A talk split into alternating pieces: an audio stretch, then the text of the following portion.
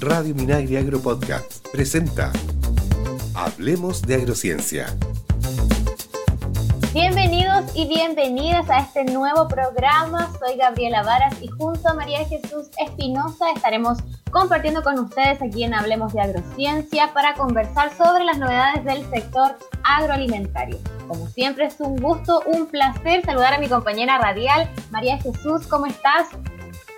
Hola Gabriela, muy bien. Sabes que agradecida de estar comenzando de tan buena manera este final de año y espero que nuestros auditores también lo puedan hacer. Increíble lo rápido que pasa el tiempo, sobre todo tras comenzar este, sí, y además que comenzamos este nuevo desafío comunicacional para ella que llamamos Hablemos de Agrociencia, así que feliz, imagínate cómo, cómo nos ha ido contentas. Eh, Gabriela, te quiero contar que para hoy vamos a tener un invitado muy especial. Se trata del director nacional de IñA, Pedro Bustos, que nos va a entregar un balance del trabajo hecho durante este año un año que hemos vivido bajo pandemia y por supuesto las proyecciones para el 2021. Estás en sintonía de Hablemos de Agrociencia. Ya estamos de regreso en Hablemos de Agrociencia, acompañada del director nacional Pedro Bustos para abordar lo que fue este 2020. Bienvenido, Pedro, un agrado que nos acompañe en el último programa de este año. Hola María Jesús, eh, muchas gracias por la invitación. Eh, como tú dijiste al inicio, por Dios que se pasa rápido un año, pero un año que, a pesar de todas las contingencias, hemos podido salir adelante y aquí estamos. Muy eh, agradecido de tu entrevista, encantado de responder a lo que tú me quieres preguntar. Al contrario, gracias por acompañarnos porque hemos tenido un programa distinto de investigadores y nos hemos dado cuenta del trabajo que se ha hecho a lo largo de todo Chile. Así que imagínense todo el tema que tenemos para conversar en este programa. Así es. ¿ah? Eh, así es, tenemos muchos temas. Perdón, Gabriela, también te interrumpí, pero por favor, sí, Gabriela, no hay ningún problema. Sí, hola don Pedro, bienvenido, aquí es nuestro espacio radial. Y bueno, queríamos empezar eh, conversando con usted sobre cómo ha sido este año 2020 para la institución, como bien decía María Jesús, muy marcado por lo que ha sido el COVID-19. Sí, efectivamente, como dicen ustedes, eh, eh, el, COVID yo creo que prácticamente nos ha marcado todo el año 2020, una pandemia que no cabe la menor duda que ha afectado no solamente en nuestro país, sino a nivel mundial. Eh, afortunadamente, en el sector eh, agrícola, que en el cual nosotros nos desempeñamos, eh, el país ha respondido. Yo creo que la consigna del ministro de Agricultura, de la agricultura no para, ha sido una realidad. hemos visto al ministro Walker realmente recorrer todo el país para poder eh, ver cómo sorteamos los desafíos que significa esto. Eh, así que entendiendo, por supuesto, las particularidades, el problema eh, que ha significado para la gente, mucha gente que ha tenido que, que ha perdido sus trabajos, su, su sustento, por lo menos en el aspecto de los alimentos, el país se ha comportado bien, ya ha podido surtir eh, los alimentos que necesitan. Eso en el Efectivamente. ¿Mm? sí, ah, afortunadamente, como digo, en el aspecto general, eh, hemos podido, no, no, nos ha faltado que comer, que es lo más importante eh, a los chilenos. Efectivamente, la agricultura no para y en línea tampoco paró. Efectivamente, María Jesús, en línea tampoco paró, nos vimos complicados, nuestros centros tuvieron que eh, muchos centros estuvieron en, cuarentena, tuvimos que bajar nuestra, la intensidad de nuestras actividades, pero tuvimos muy buena eh, disposición de los trabajadores de línea. Eh, yo creo que todos los trabajos críticos y básicos los pudimos cumplir. por supuesto que la actividad bajó, pero pudimos mantener el, el, nivel y, y, cumplir los compromisos que teníamos a la fecha con todas las precauciones, con todos los protocolos. Eh, y así ha sido, porque ustedes entenderán de que cuando empezó la pandemia, eh, como son las cosas con los ciclos agrícolas, estábamos empezando a, a sembrar o a cosechar. Y hoy día estamos terminando el año y otra vez estamos empezando a sembrar y a cosechar. Entonces, eh, la verdad que mucha actividad eh, en el campo, ¿no es cierto?, afuera, y, y, eso indudablemente que complica las cosas. Nuestra, una de nuestras principales áreas, que es la transferencia tecnológica, que tradicionalmente funcionaba, ¿no es cierto?, con, con visitas presenciales a los campos experimentales, etcétera, tuvieron que hacerse de forma virtual. Y hemos aprendido a vivir de esta forma virtual, ¿ah? en las casas, comunicándonos entre todos. Y por lo tanto creo que tu, tu pregunta, Gabriela, eh, de cómo hemos funcionado, por supuesto que con dificultades, pero hemos logrado cumplir nuestras actividades básicas.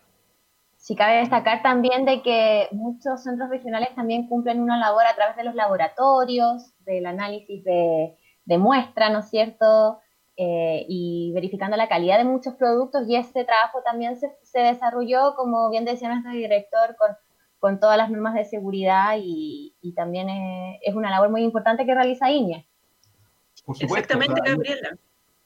Sí, está bien lo que dice Gabriela, yo por eso que preciso que la gente se tuvo muy buena disposición en todos los campos, y yo saqué los campos de nuestra actividad, yo saqué el campo, de, digamos, el tema de salir a terreno, las actividades presenciales que se vieron más abajo, pero debajo de todas esas actividades, ¿no es cierto?, está toda la gente, los, tanto los administrativos, los ayudantes de administración, eh, los investigadores, los ayudantes, los laboratoristas, etcétera, que componen eh, el personal de, de INEA y que en general, como digo, tuvimos muy buena disposición y pudimos salir adelante.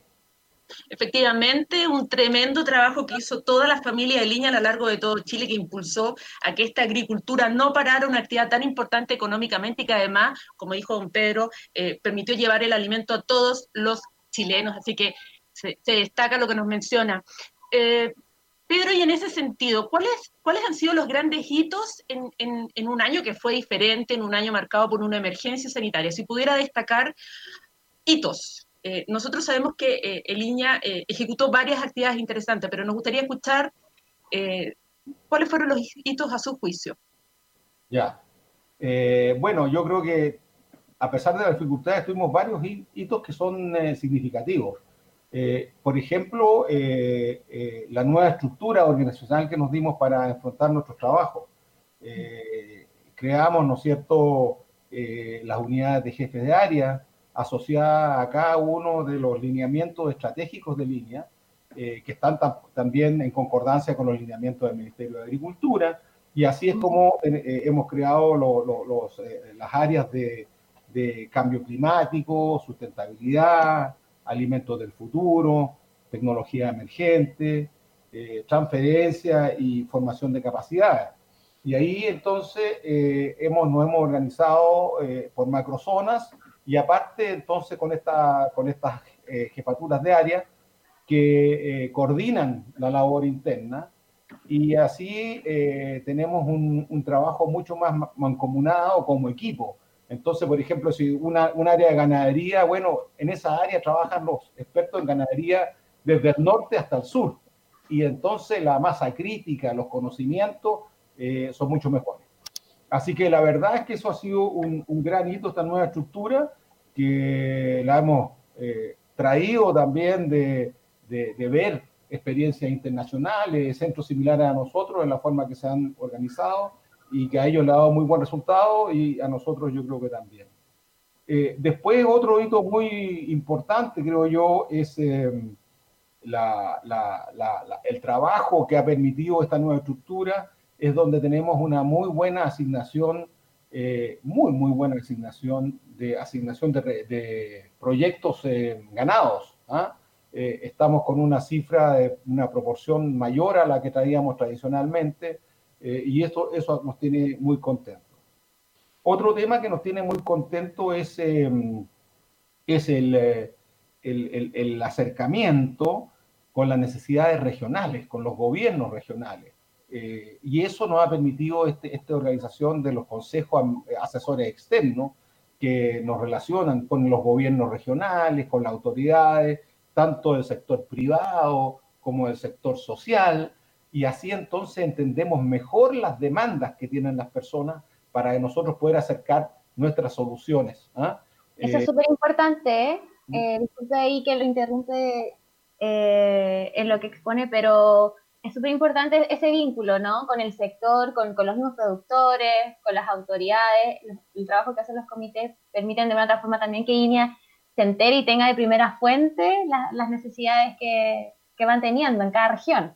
Además que Iña tiene una gran fortaleza de estar con presencia en todo Chile. Entonces, claramente lo que dice Pedro es responder a esta necesidad eh, acorde a los tiempos que estamos viviendo. Así es, ¿ah? así es, cierto. Eh, entonces, esto nos permite, eh, que es muy importante la ciencia básica, pero nos permite también acercarnos con la ciencia aplicada, con, en el fondo cubriendo las necesidades más inmediatas que tienen los productores. Entonces, hay que tener un buen balance de ciencia, eh, ¿no es cierto?, ciencia básica, pero también con la ciencia aplicada y la transferencia de esos conocimientos a los agricultores. Y eso se, se consigue con, con, esta mancomunión y lograr ser, eh, transformarse en un buen referente de este tema a nivel regional.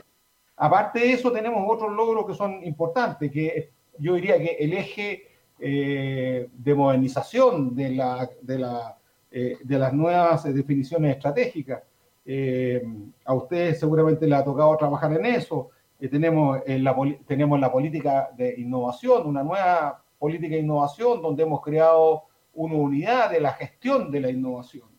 Eh, tenemos la política de inclusión, la política de equidad de género, que se lanzó este año en, en, marzo cuando fue el Día de la Mujer. O sea, hemos estado trabajando mucho en eh, modernizarnos, eh, equipararnos, y yo creo que eh, son factores sociales que influyen mucho en la cultura interna de línea, pero que también nos permiten una sociedad interna mucho más amigable, mucho más concentrada en, en, lo que estamos haciendo. Así que son cosas de ese tipo que estamos haciendo. Y por supuesto la Expo INEA, que yo creo que marcó un hito muy importante del año 2020, eh, primera vez que hacemos una feria del nivel tecnológico y que hicimos, ¿no es cierto?, este fin de año, eh, con, eh, ¿no es cierto?, con este sistema, una... una sí, con tecnología. Cero carbono. Ah, así que yo creo que fue un, un éxito total. ¿ah? estas charlas, tanto en on demand, o sea, de acuerdo a la necesidad, que teníamos estas, ¿cuánto eran? 16 charlas, si no me equivoco. ¿ah? Claro, 16, ah, más, eh, más eh, estos eh, seminarios interactivos que tuvimos también de temas muy interesantes. Así que yo creo que fue también un aprendizaje esta expo ¿no?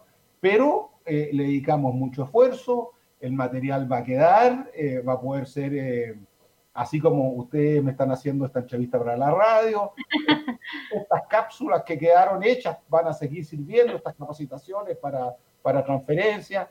Así que eh, yo diría que Expo también ha sido un gran hito, porque es un cambio eh, grande, tecnológico, y yo creo que el cambio tecnológico llegó para quedarse, así que tenemos que adaptarnos, aunque a algunos que estamos más viejitos nos cueste, eh, la verdad es que eh, vamos a tener que adaptarnos, es una necesidad absoluta. Así que la, la, fue sí, un cambio en la forma de trabajar y que claramente demuestre el ADN de la institución, esto de innovar, de generar más tecnología. Eh, tuve la oportunidad de entrar a Expoinia, muy entretenido don Pedro nos habla del tema. A mí también me estuvo complicando un poquito el tema del avatar, pero después lo aprendí muy bien. Y, fue una feria súper didáctica, muy entretenida, que llegó a un público súper diverso. Eh, no solamente gente especializada y técnica, sino también a consumidores, porque el INEA responde a necesidades de un país en general, de la sociedad en general. Y claramente Expo INEA, con esta tecnología, acorde a los nuevos tiempos, fue tremenda y muy interesante. Sí, yo creo además, además María Jesús, acuérdate de que, tuvo un éxito internacional muy grande también. Exactamente, ahí me enteré que eran ah, internacional, solamente ahora. Eh, eh, Pudimos abrirnos hacia otros países. Hacia otros países, tuvimos muy buenos comentarios, fue, fue muy bueno. Así La gente muy buenos comentarios. ¿Mm? De hecho, tuve la oportunidad de preguntarle al, encargado de Relaciones Internacionales sobre este tema y nos comentaba que eran más de 20 países. O sea, es una tremenda llegada la que tuvo esta Expo así que es un buen elemento el que destaca el director en esta entrevista. Así es. ¿ah?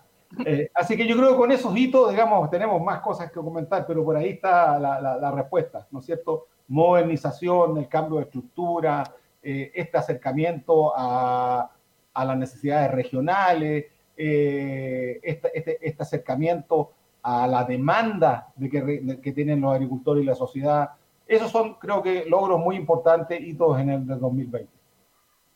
Eh, Director nacional, eh, Pedro Busto, que nos acompaña el día de hoy aquí en Hablemos de Agrociencia. Quisiera saber eh, un poquito más en la interna, eh, cómo ha sido este año para usted con respecto con su familia, el tema de la distancia, porque si bien no, nos afectó harto, más adelante vamos a analizar bien, podríamos sacar más conclusiones si el teletrabajo sirve, que se queda, vamos a hacer a nivel general jornadas nuevas, ¿no? Pero también en lo personal, ¿cómo ha sido este año para usted con su familia? Sabemos que usted eh, no es de Santiago, de aquí de la capital, entonces, ¿cómo, cómo, cómo ha vivido usted este año con tantos cambios que hemos vivido?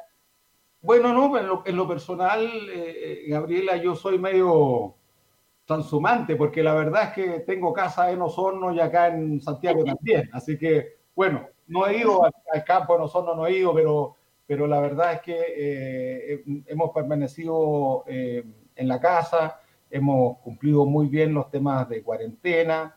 Eh, todas estas cosas tienen ventajas y desventajas. He estado más cerca de mis hijos, he visto una etapa de desarrollo interesante que me ha permitido ver una etapa que uno, como está siempre afuera, no la ve tanto, así que me ha permitido estar más con, con mis hijos y mi señora.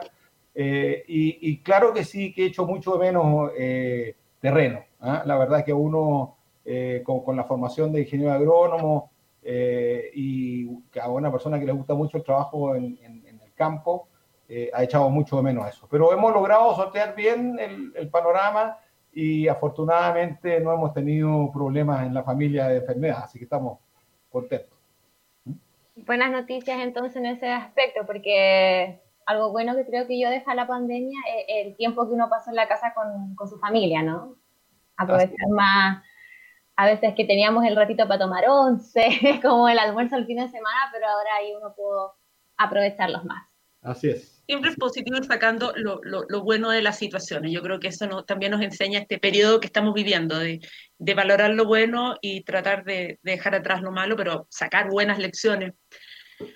Así Don Pedro, y ya preguntándole, eh, volviendo ya al ámbito un poquito más profesional, más, más de su rol de, autoría, eh, ¿qué sería el deseo que tiene para el sector agroalimentario nacional, pensando ya en el año 2021 que está aquí, está a la vuelta de la esquina? Sí, yo creo que tenemos un, un desafío no solamente para el 2021, sino que el 2021 adelante, y que es el concepto de la intensificación productiva sustentable nos enfrentamos a un desafío de que el mundo, ¿no es cierto?, va a llegar a una población muy alta y se va a necesitar de aquí a 20 años casi un 40, un 50% más de alimentos. ¿Cómo lo hacemos? Con menos recursos, menos suelo disponible, menos agua disponible. Entonces, ¿cómo lo hacemos? Y entonces nosotros tenemos que trabajar mucho conscientemente en que tenemos que elevar las productividades, por unidad, pero también cuidando el medio ambiente. Preocuparnos de cómo vamos a dejar nuestro suelo, cómo le vamos a dejar el mundo a las generaciones que vienen. Y eso no es una preocupación, porque María Jesús me pregunta cuál es el desafío para el 2021. Y yo creo que este, los desafíos de futuro se van a generar ahora. O sea, el 2021 es parte del futuro. Tenemos que trabajar ahora para los desafíos que va a enfrentar el mundo hacia adelante.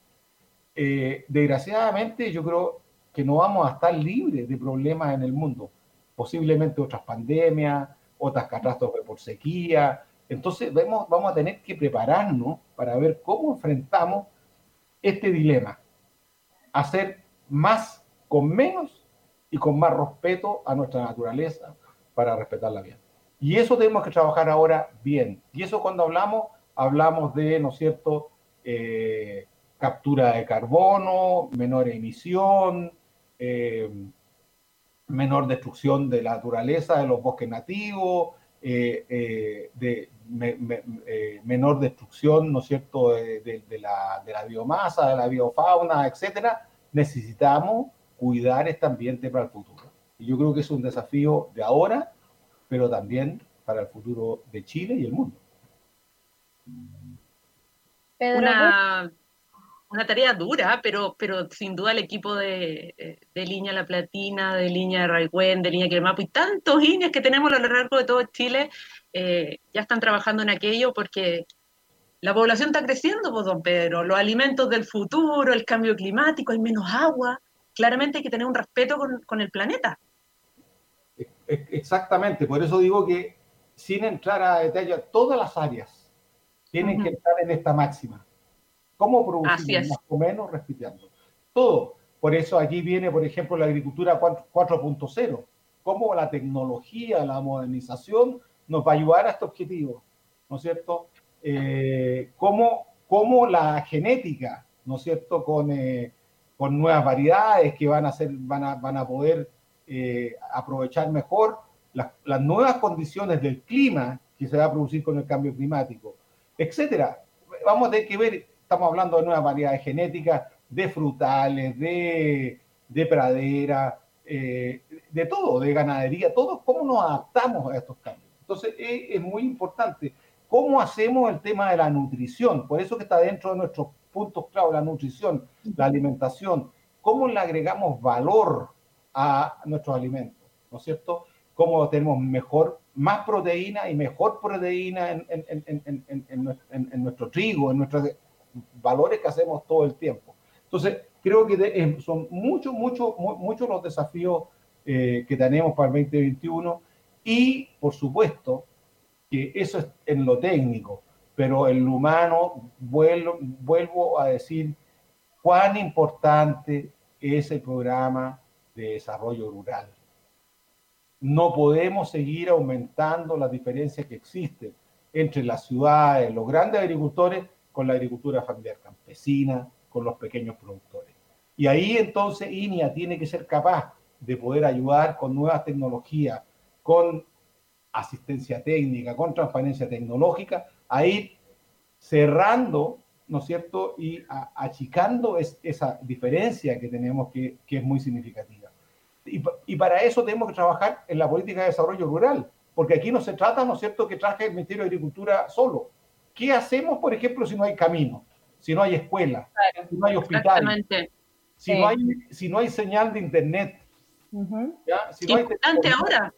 Por eso digo, entonces, todo esto no es la agricultura sola. El país tiene que crecer como un todo. Y por eso es tan importante, eh, y lo hemos visto el, otro día, justamente hubo una charla eh, sobre, sobre el tema holístico, que tenemos que trabajar no el Ministerio de Agricultura solo, tiene que trabajar con todos los otros ministerios para que así vayamos avanzando, porque si no, se va avanzando como poniendo parches. Y tiene que ser una política multidisciplinaria. es muy importante.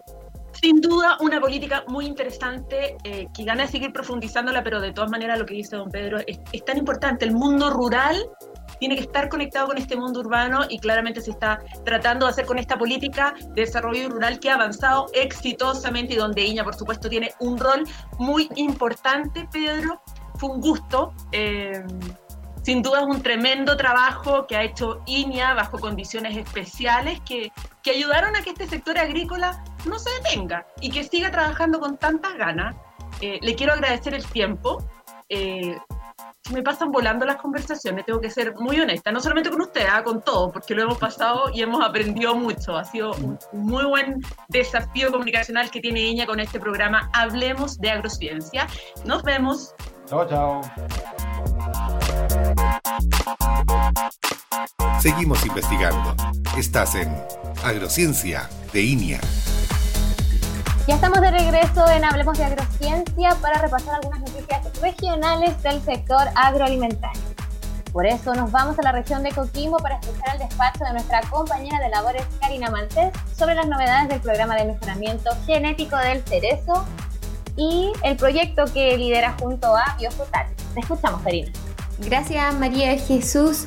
INEA está trabajando en proyectos que buscan establecer variedades de cerezos adaptables a las condiciones climáticas de la región de Coquimbo, trabajo que se realiza a través de los proyectos denominados Programa Chileno para el Mejoramiento Genético del Cerezo y reforzamiento del Programa Mejoramiento Genético de Cerezos, líneas genéticas adaptadas a condiciones de baja oferta de frío invernal para la zona norte, instancias que son apoyadas a través de Corfo, Consorcio Biofrutales y realizados junto a otras cuatro empresas. Esta iniciativa surge ya que Iña desde el año 2001 estudia la posibilidad de desarrollar el establecimiento de la especie en la región de Coquimbo con estudios en los tres principales valles de la región, el valle de Elqui, Limarí y Choapa, con más de 10 parcelas plantadas en los valles que permitieron determinar las áreas potenciales, los cultivares recomendados y el manejo agronómico requerido, aspectos que se estudian hasta hoy y son la base de las primeras 200 hectáreas comerciales plantadas en la zona de la región de Coquimbo. Este proyecto busca obtener variedades de bajo requerimiento de frío que posean características de calidad de fruta y de post cosecha superiores a las existentes actualmente en el mercado un trabajo que comenzó en el año 2012 acá en la región de Coquimbo. Desde Inia Intihuasi informó Karina Maltés. Gracias Karina por tu despacho, muy interesante todo el trabajo que se estaba desarrollando con este importante Así es, buenas noticias que llegan desde el norte y para seguir en esa línea nos trasladamos hasta la región de Magallanes, donde nuestros amigos de Iña Campenay que nos enviaron información sobre la importancia del registro de animales. Ponga atención y tome nota. El Instituto de Investigaciones Agropecuarias, INIA Campenaique, informa. ¿Por qué es importante llevar registros productivos de sus animales? ¿Sabía usted que al llevar registros podrá tomar decisiones informadas que le permitirán maximizar la eficiencia de su sistema productivo? ¿Está usted en conocimiento que la base para incorporar el mejoramiento genético a un rebaño son los registros productivos detallados y precisos? INEA lleva un programa nacional de mejoramiento genético ovino y bovino al cual los productores pueden incorporarse y recibir evaluaciones genéticas de sus animales. Sin embargo, aunque en INEA contamos con las capacidades técnicas para analizar estos datos, no podemos hacerlo si nuestros ganaderos no cuentan con registros confiables y detallados, y usted puede ayudarnos a cambiar esta situación. Un primer paso para eso es identificar individualmente sus animales al nacer, registrar el día y tipo de nacimiento y la madre y padre de la cría. Así podemos construir registros de parentesco que nos permitirán a futuro generar evaluaciones genéticas de sus animales. Otros registros de importancia dependerán de sus objetivos de producción. Para asistencia sobre cómo llevar registros productivos y mayor información sobre las iniciativas en desarrollo en mejoramiento genético, no dude en contactarnos al correo camila.sandoval.torres.inia.cl. INIA Campenaique, aplicando la ciencia y la tecnología al desarrollo sustentable de la agricultura en Magallanes. interesantes datos. ¿Te parece, Gabriela, que ahora pasemos al boletín agroclimático? Sí, lo que ya es costumbre en nuestro programa. Dejamos entonces a continuación el reporte del investigador Jaime Salvo de INEA La Cruz. Hola, les saluda Jaime Salvo del Pedregal, investigador de INEA. Les cuento que este nuevo año, 2021, parte bajo la influencia del fenómeno climático de la niña, que es fría y que ayuda a mitigar la ocurrencia de temperaturas máximas mayores a lo normal. Sin embargo, sabemos que la niña normalmente intensifica la sequía y que el déficit de precipitaciones está afectando a todo el país, excepto al altiplano chileno. En estas condiciones, INE está recomendando monitorear y controlar la aparición del pulgón negro de la alfalfa, especialmente en plantaciones destinadas a la alimentación de cabritos y camélidos en el norte grande. Proveer suficiente agua de riego a olivos con frutos recién cuajados, para asegurar un buen tamaño de las aceitunas en el norte chico Realizar remoción de frutos pequeños de duranos y nectarines de variedades tempranas en árboles que muestran una excesiva cantidad de frutos cuajados y que no tienen todavía su cuesco completamente formado, en la zona central del país. Dar inicio a la cosecha del frambueso en forma escalonada en el tiempo, en momentos previos a la madurez de consumo del fruto, y ampliando también el espaciamiento de protección sanitaria de las cuadrillas de cosecheros en la zona centro-sur. Revisar y asegurar el estado nutricional y sanitario de toros de encaste que han estado expuestos a déficit nutricional debido a lo extenso del periodo de bajas temperaturas y al rebrote tardío de las praderas en la zona sur. Proveer implementos de protección para el cuidado de los camperos o arrieros patagones, que en un viaje de 15 días llevan borregos y carneros ya marcados y señalados a alimentarse las veranadas de precordillera de Aysén, donde reciben el año nuevo, en la zona austral. Lo dejo invitado a revisar esta información en detalle en los boletines agroclimáticos que desarrollamos mensualmente para cada región del país y que están disponibles en la sección productos de nuestra página www.inia.cl. Un muy afectuoso saludo para ustedes y muchas felicidades este nuevo año que se inicia con tantas esperanzas de salud y bienestar. Muchas gracias Jaime por tu reporte, bueno, y toda la información climática es proporcionada por el Área Nacional de Agrosistemas Sustentables y como usted ya sabe, está disponible para descargar en nuestro portal web www.inia.cl slash agroclimático slash boletines. Tremenda información la que nos entrega Jaime Salvo en cada edición de Hablemos de Agrociencia. Gabriela, ya estamos cerrando este capítulo, así que muchas gracias a todos. Cuídense mucho, chao, chao. Chao, chao. Hablemos de Agrociencia es una iniciativa de INIA y FUCOA del Ministerio de Agricultura. Escucha este y otros programas de Radio Minagri Agro Podcasts en el sitio web www.radiominagri.cl y síguenos también en Spotify y Apple Podcasts.